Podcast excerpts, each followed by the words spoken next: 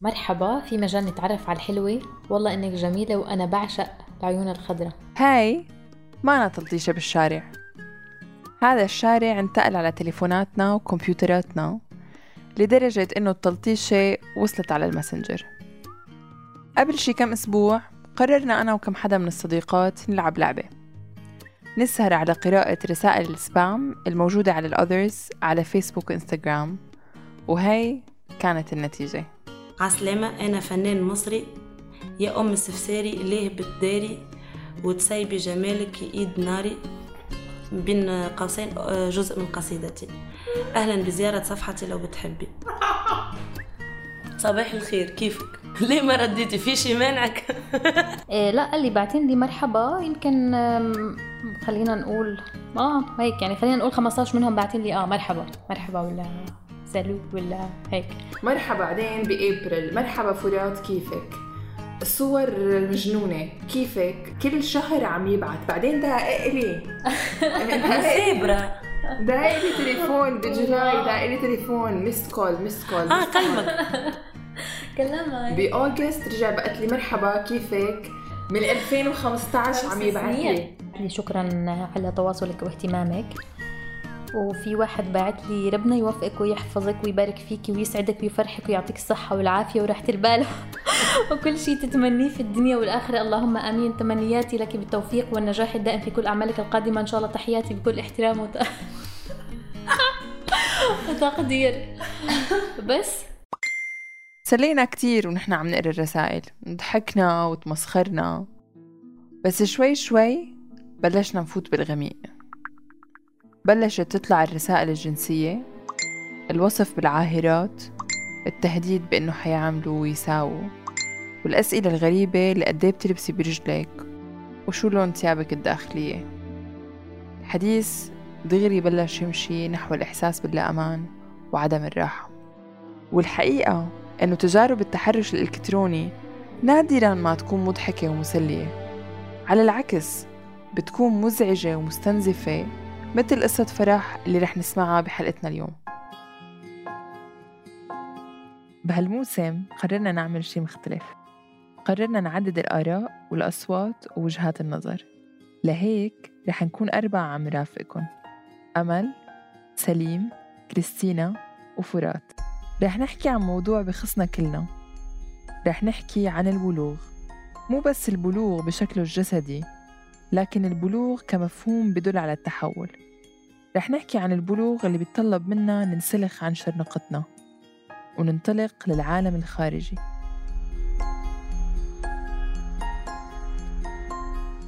اليوم رح كون أنا معكم فرات.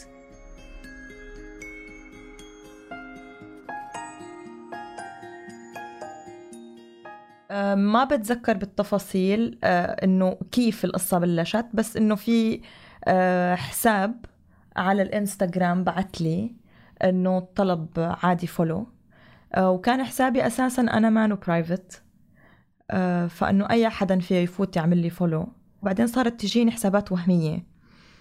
فأنا أفوت على على الحساب ما ألاقي عندهم لا أصدقاء ولا شيء بس إنه هو شخص عامل follow لكذا حدا. بعدين وقت اللي أنا بلشت أتجاهل الرسائل وبلشت أسوي block للحساب فيصير فصار يجيني أكثر من حساب تاني وهمي.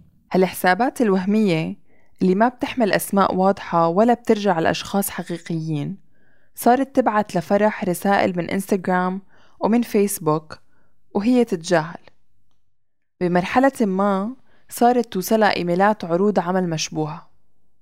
في واحد من الإيميلات طلبوا منها في تجيب معها محرم على مقابلة الشغل.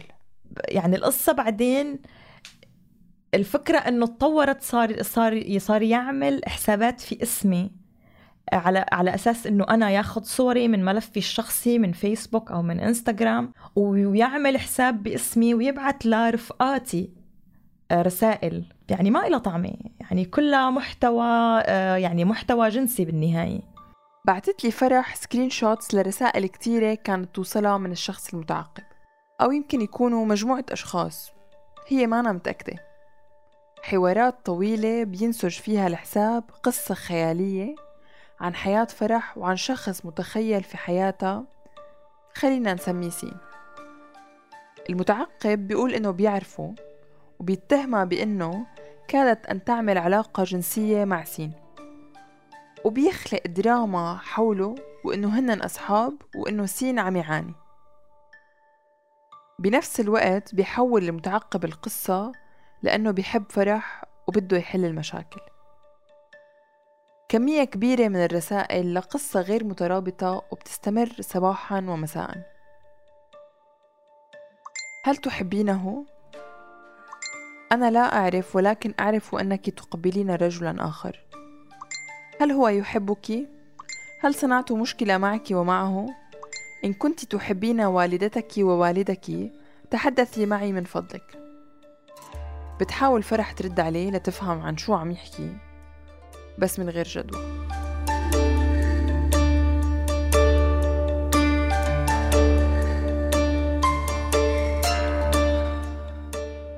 بعتت لي كمان screenshots من المحادثات اللي كان يرسلهم لأصدقائها وحتى لمعارفها الإلكترونيين اللي ما بتعرفهم شخصيا. بيخبرهم فيها إنه شخص naughty شقي وبذيء. أو بيخبرهم إنه هي عندها مشكلة مع حبيب قديم وبينصح الشخص إذا هو معجب فيها بإنه ياخد الأمور بروية. وصل المتحرش لحسابات أهل فرح على ال social media وصار يبعت رسائل لأمها وأختها يحكي بنفس القصة تبع سين. وما كفاه هون وصل لأرقام تليفوناتها الشخصية وصار يبعت لها ويلاحقها عليهم. آه كنت أحس إنه يمكن يمكن مهكر لي حسابي. آه سكرت الإنستغرام فترة. آه سكرت الفيسبوك فترة. آه فما يعني فما عدت أعرف إنه هو كيف عم يقدر يوصل كل يوم يبعث لي من رقم كل يوم يعني أنا يعني أنا كنت بس قاعدة شغالة عم بعمل block لل messages آه و block للأرقام. يبعث لي location أنا وين قاعدة. ف يعني هاي كانت هي, هي كانت صادمة. إنه انت قاعدة في المحل الفلاني مع location فانا اصير اتلفت انه مين؟ إنه أنا مع مين قاعدة؟ اصير اراقب العالم اللي حاملة حاملة تليفونات. على طول حاسة في حدا في حدا مراقبني. يعني بتصيري تشكي في حتى الأشخاص اللي قراب منك. يعني أنا بلشت يعني أشك في اصدقائي اللي معي هن في نفس الدائره يعني مرقت فترة ما أطلع. أو إنه اذا إذا قررت مثلا إنه أنا مضطرة بدي أطلع من السكن الجامعي تبعي إنه إنه أنا أطفي كل ال GPS لما بدأت القصة في أواخر 2018 كانت فرح في قطر عم تخلص ماجستير في إدارة النزاعات. صارت تشك بكل الناس وتسأل حالها مين إله معها مشكلة ليعمل هيك؟ وتراجع كل تصرفاتها. أسئلة تروح وأسئلة تجي من دون جواب. تحت الضغط والأرق دراستها تأثرت وحياتها اللي كانت بتعرفها قبل تبدلت. يعني أنا بتذكر في أحد المرات دكاترتي يتصلوا فيني تليفون إنه إنه فرح تعالي لنا على المكتب. شو القصة؟ وليش مانك مخلصة الورقة البحثية؟ وين صرتي في المشروع؟ وين صرتي في الكتابة؟ قال لن إنه أنا بتمنى انكم تعذروني لأنه أنا حرفيا انه أنا عندي مشكلة. ف... فإنه حتى الكادر التدريسي كان يعني يعني كان متفهم الموضوع. يعني أنا لو لو ما في عن جد هذا الكادر التدريسي اللي هن فهمان إنه أنا شو وضعي وأنا في إيش عم أمر أنا يعني آه، كانوا بسهولة رسبوني بسهولة يعني إنه خلص يعني يعني ارجعي ارجعي من حيث أتيتي. كحياتي الاجتماعية آه تأثرت إنه أنا بدي مين آه، يعني بدي أستنى أطلع يعني أطلع في مجموعات آه، أشوف أستنى رفقاتي نروح نجيب مثلا أغراض آه، بدنا شغلة بدنا أو أو مثلا أدق لحدا أوقات أطفي تليفوني. يعني لحتى إنه ما حدا يعرف أنا وين رايحة وين جاية وين كذا. آه فآه انتقل انتقل يعني آه انتقلت قصه يعني قصة من الافتراضية لأنه شبه إنه هي آه يعني واقعية شخص إنه عم يحوم حواليك وانت مالك عرفاني مين هو. فرح خبرت أهلها بحكم علاقتها القوية معهم لما حست إنها ما قادرة تواجه الموضوع لحالها ومثل فرح كتير أوقات ممكن نلاقي حالنا نحن جيل العصر الرقمي الهائمين بالعالم الافتراضي بحاجة ضمانات من أرض الواقع. لنتذكر إنه إحنا ثابتين وليخف إحساس الضياع تجاه مشكلة ما قادرين نلمسها. كانت فرح بحاجة لهذا النوع من الاطمئنان فحكت مع أهلها مع إنه بظروف تانية وسياق مختلف ممكن الأهل يخلقوا مشكلة من نوع آخر ويفاقموا التوتر بحياة الضحية. ممكن مثلا ما يصدقوها ويصيروا يتهموها إنه هي السبب بس بحالة فرح كانت ردة فعل الأهل كتير مفيدة. أخذ معي وقت لحتى أقدر أحكي لحدا عن المشكلة شي شهر ونص. أه يمكن لأنه كنت بحس إنه أنا فيني يمكن أحل الموضوع أو أنا أت... ما في يعني مو قصة أحل إنه فيني أت... أت... يعني يعني أدبر نفسي إنه أقدر ألاقي حل لحالي. بس الظاهر آه، تبين إنه لأ أنا ما فيني لأ يعني استنفذت كل الطاقة و... وبطل عندي طاقة. دائرة الدعم من الأصدقاء كانت كتير مهمة كمان. كانوا يتصلوا بفرح ليطمنوا عليها ويسمعوها. يعرضوا إنه ياخدوها على مشاويرها أو إنه يجيبوا لها أغراضها مشان ما تطلع لحالها. وفي مرة حدا من الأصدقاء قال لها ليش ما بتروحي تقدمي بلاغ عند الشرطة؟ بالنهاية هن المخولين إنه يلاحقوا هيك شخص. ومع إنه ما كانت كتير توقعاتها عالية خاصة إنه اللي عم تلاحقه مجهول عملت بحث ولقت المركز اللي لازم تروح عليه. فرحت والله على هال رحت على هالشرطة. ضباط عناصر الشرطة كانوا عم طلع فيني إنه إنه هي هالمخلوقة أشباه يعني إنه أشو عندها أشو مشكلتها. ليش جاي؟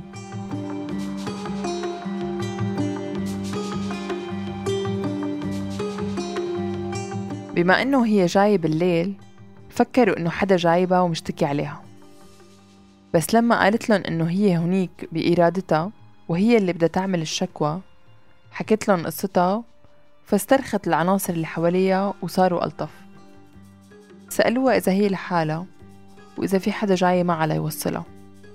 عطوها لائحة الأوراق المطلوبة واللي كانت عبارة عن screenshots أو صور محفوظة للمحادثات لائحة أرقام الهواتف اللي تواصلت معها وصور هوية. طمنوها إنه إن شاء الله ما في شي بس بنفس الوقت خبروها إنه كون الشخص مختفي تحت هويات زائفة وأرقام زائفة ممكن ما يلاقوا حل.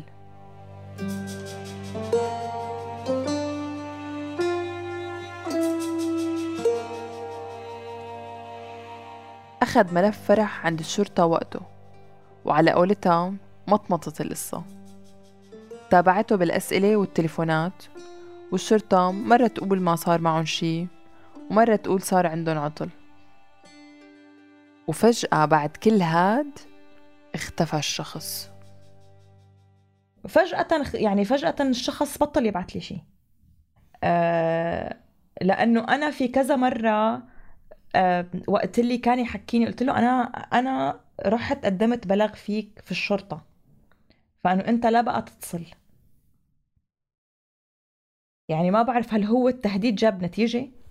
وهيك بنفس عبثية دخول هالشبح لحياة فرح اختفى. لا مسجات ولا اتصالات ولا رسائل ولا مضايقات. بعد ثلاثة شهور خلصت القصة وعم الهدوء بدون ما تعرف هويته. حسيت وقت خلصت القصة هيك إنه هيك تبع. يعني كأنك راكدة ماراثون أه و يعني ما بس ماراثون ماراثون وفي عندك عقبات يعني تبع قفز حواجز مع ماراثون. مع حدا مع حدا هيك هيك عم يخبطك في أشياء من على اليمين ومن على الشمال وأنت مانك في وعيك. وبعدين فجأة إنه هيك بعدين هيك بصير الطريق سلس. يعني يعني ما في شيء هيك بتقعدي وبتشربي مي رواق وبتغسلي وجهك وبتستهدي بالله و... والحياة وردية. ما كتير أثرت الحادثة على علاقة فرح بالرجال اللي حواليها. حست إنها حادثة فردية وإنه ما بدها تعمم التجربة على كل الرجال. بس هددت إحساسها بالأمان. وللفترة الأولى بعد توقف الرسائل والتتبع كانت تفضل إنها تخرج ضمن مجموعات. بدل ما تكون مع شخص لوحده. أثرت كمان على تعاطيها مع الفضاء الإلكتروني وصارت حذرة أكثر بمع مين بتاخد وبتعطي وصارت تعمل تحريات صغيرة عن الأشخاص قبل ما تضيفهم. خلصت قصة فرح وقدرت تتنفس السعداء من بعد شهور عصيبة. ومع إنها قدمت بلاغ للشرطة ما طلع من الشكوى اللي عملتها أي شي وهون بنجي للسؤال كيف بيتعامل القانون في الدول العربية المختلفة مع التحرش الإلكتروني؟ تعالوا ناخد الأردن كمثال.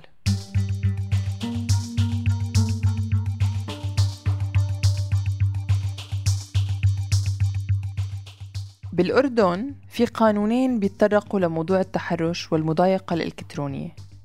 أولا قانون الجرائم الإلكترونية وثانيا قانون العقوبات. بس القانونين ما بيعرفوا التحرش بشكل مفصل أو دقيق رغم أنهم بيشملوا بنود تتطرق إلى الكلام المسيء أو الصورة المسيئة وغيره. حكيت مع رايا شربين منسقة برامج في الجمعية الأردنية للمصدر المفتوح Jordan Open Source Association لحتى أفهم أكثر عن الموضوع. علما أنه الجمعية بتشتغل على الحقوق الرقمية وبتوفر خط ساخن لمساعدة الأشخاص وخاصة النساء في التعامل مع المشاكل اللي بتواجههم عبر الإنترنت مثل الابتزاز وانتحال الشخصية وغيرها.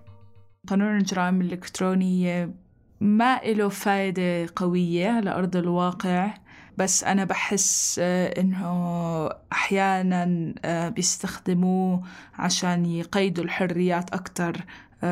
في عالم الإنترنت العالم الافتراضي. في قانون العقوبات عم نشوف شوي شوي تعديلات عم بتصير.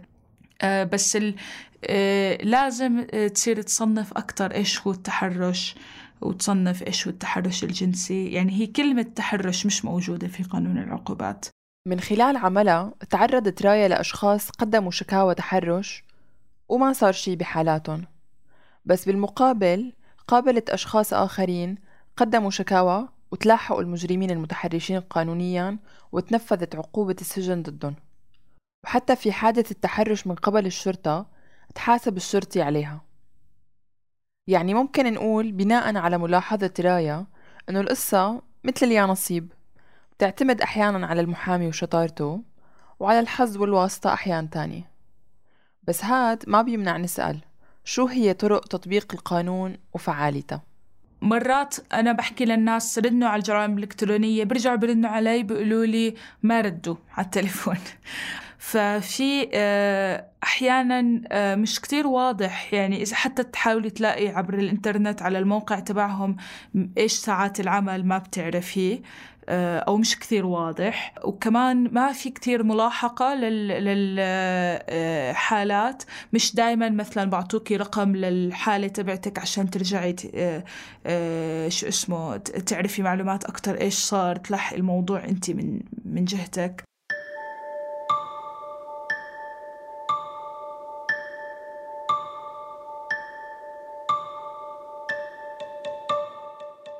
بس حتى لو كان القانون مفيد وتطبيقه مثالي.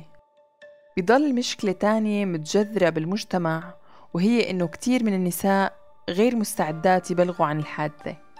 بيخافوا من العيب ومن المجتمع الذكوري اللي بيحط الحق على النساء حتى لو هن الضحايا.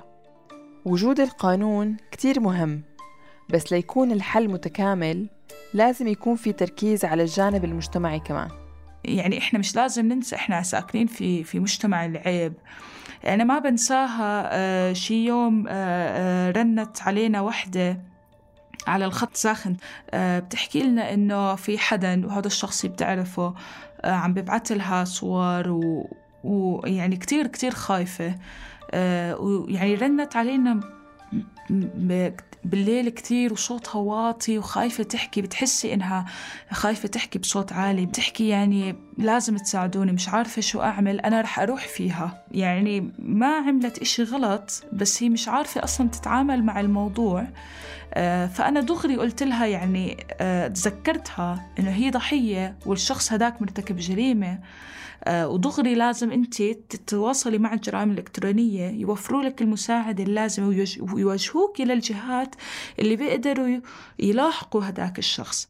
طيب هاد من الجانب الحكومي أو المؤسساتي. بس تعالوا نرجع خطوة لورا ونحكي عن منصات التواصل الاجتماعي اللي عم يصير عبر التحرش. شو دورها؟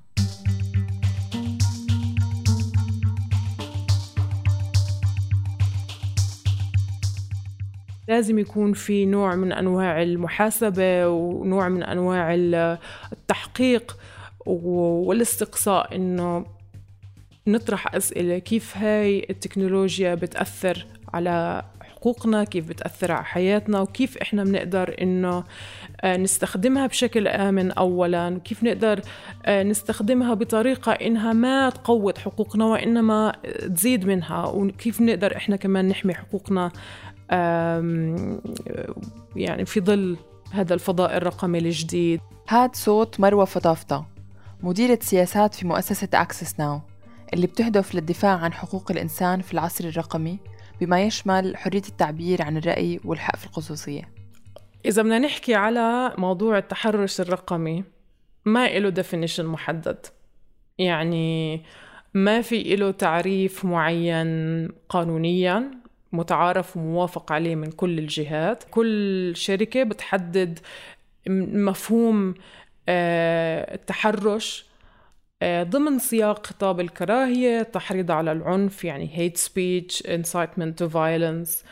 وكل شركة إلها حرية ال يعني آه، تحديد معنى التحرش. أنا بالنسبة إلي شخصيا التحرش هو جزء من أو نوع من أنواع العنف الموجه ضد النساء.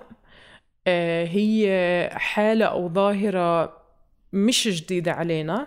حتى لو إنه الوسيلة المستخدمة اللي هي الوسيلة الإلكترونية جديدة نوعا ما. الإنترنت هو مجرد انعكاس للواقع ومثل ما كان في متحرشين يدقوا تليفونات على خط البيت الأرضي ومثل ما بعدين صار الإيميل هلأ دور وسائل التواصل الاجتماعي. المختلف بالتحرش عبر ال social media هو غزارة رسائل التحرش العنف والتهديد اللي بتواجه النساء. بتقول مروة إنه يمكن مقابل كل عشر حالات تحرش فعلي بالشارع تتعرض بعض النساء لمئات الرسائل العنيفة أونلاين من أشخاص متخفيين بأسماء مستعارة وحسابات وهمية. وكأنه المجال الإلكتروني فتح المساحة للأشخاص اللي ما عندهم الوقاحة الكافية إنهم يتحرشوا بالواقع لحتى يقوموا بهذا الفعل من وراء الشاشات محتفظين بمسافة الأمان ومتخفين. بتخيل إنه اللي ساهم في توضيح معالم هاي الظاهرة هم النساء نفسهم بالحديث عن هاي الظواهر بمحاولة دفع المتحرشين إنهم بيحكوا عن يعني بتحدثوا عن هاي الظواهر بحاولوا إنهم يحاربوها بحاولوا إنهم يرجعوا يستولوا على المساحة. في كمان يعني ظواهر أخرى زي الدوكسينج بمعنى إنه شخص ينشر عنك معلومات شخصية زي الأسم عنوان المنزل أرقام التليفونات أسماء أولادك بهدف الإيذاء. صار في كمان ظاهرة تانية اللي هي نشر صور حميمية لنساء من دون أي موافقة يعني كمان انتهاك للخصوصية. هاي الأشكال لما بلشت يعني تطلع على مواقع التواصل الاجتماعي صار في تحميل مسؤولية للمنصات. بما إنكم أنتوا يعني آه، عم فاتحين الباب للجميع إنهم يستخدموا هاي المنصة. عليكم إنكم عليكم مسؤولية في انكم تحموا المستخدمين ضد كل هاي الأشكال. كل وحدة من منصات التواصل الاجتماعي إلها شروط استخدام مثل معايير المجتمع ال community standards لفيسبوك وإنستغرام وقواعد تويتر. هالمعايير بتمنع نشر أي خطاب بحرض على العنف والكراهية بالأخص ضد النساء أو الأشخاص المنتميين لأقليات عرقية أو دينية. لحد هون عظيم الكلام. بس المشكلة إنه هي المواقع هي اللي بتحط السياسات وهي اللي بتطبقها بدون أدنى شفافية. يعني إمتى بينحذف بوست أو تغريدة وإمتى ما بتنحذف؟ وليش؟ كيف عم تتغير قواعد المجتمع؟ كيف عم تتبدل خوارزميات إدارة المعلومات؟ كيف عم تتطور أساليب حذف أو إبقاء البوستات؟ كيف هم هاي الشركات بتقرر إنه هاي التغريدة فعلا منافية لل community standards أو للقواعد اللي إحنا حاطينها ولا لا؟ كيف بيعملوا هذا الحكي؟ طريقتين. يا إما عندهم فريق متخصص من ال content moderators هم أشخاص موظفين عادة بيكونوا موظفين من شركة ثالثة. يعني هذا مثلا في فيسبوك بت هي بت بت آه، بتتعاقد مع شركات أخرى بتوظف أعداد من الأشخاص اللي آه، بيشوفوا هذا المحتوى وبقرروا هم إنه إذا كان فعلا المحتوى منافي للقواعد أم لا. وبناء عليها بياخذوا قرار حسب إيش القاعدة الموجودة يعني إيش ال process تبعتهم.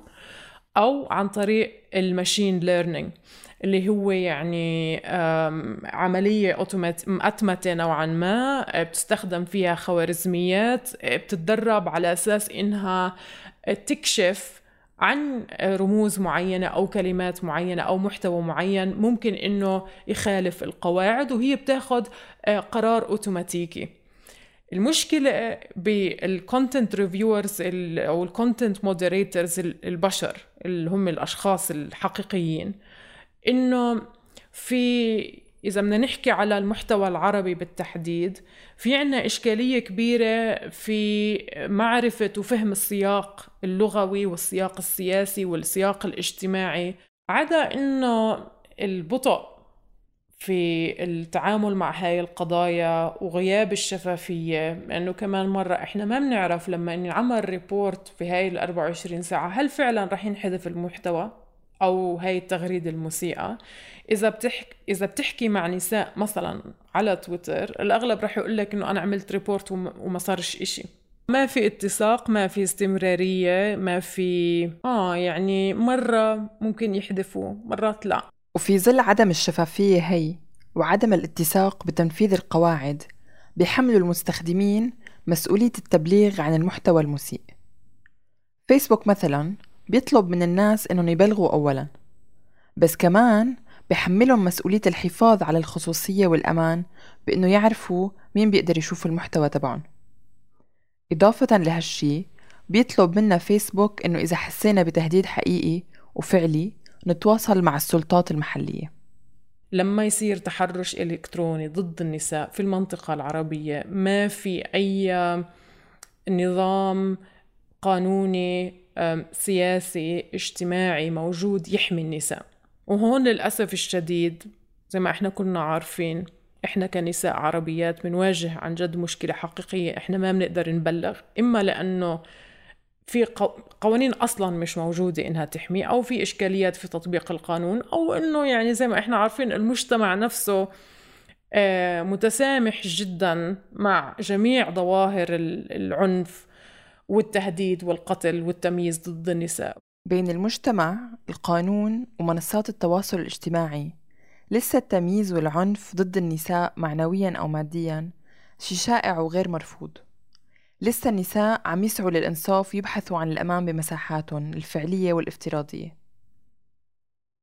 وهذا بيثبت إنه إذا ما انحلت المشكلة من جذورها رح يضل الانتهاك موجود. بيتأقلم مع الوسائل الحديثة اللي بنخترعها. ممكن تتغير تركيبته وتتنوع مكوناته بس بالأخير بضل انتهاك مهما تغير مظهره الخارجي.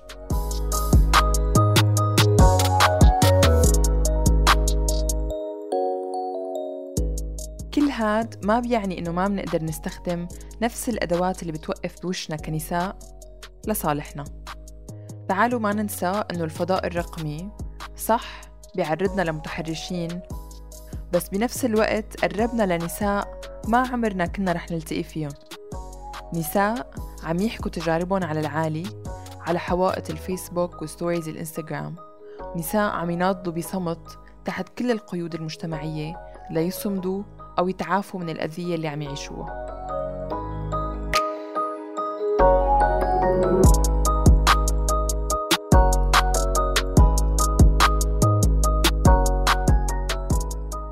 ولأنه السلامة والدعم عنصرين كتير أساسيين في مواجهة التحرش الإلكتروني بما أنه ما قدرنا نحكي إلا عن الأردن كمثال فيكن تلاقوا بالوصف سلسلة روابط لحملات ومؤسسات وخطوط ساخنة من مختلف الدول العربية اللي بتشتغل لمكافحة التحرش وتقديم الدعم للناجيات.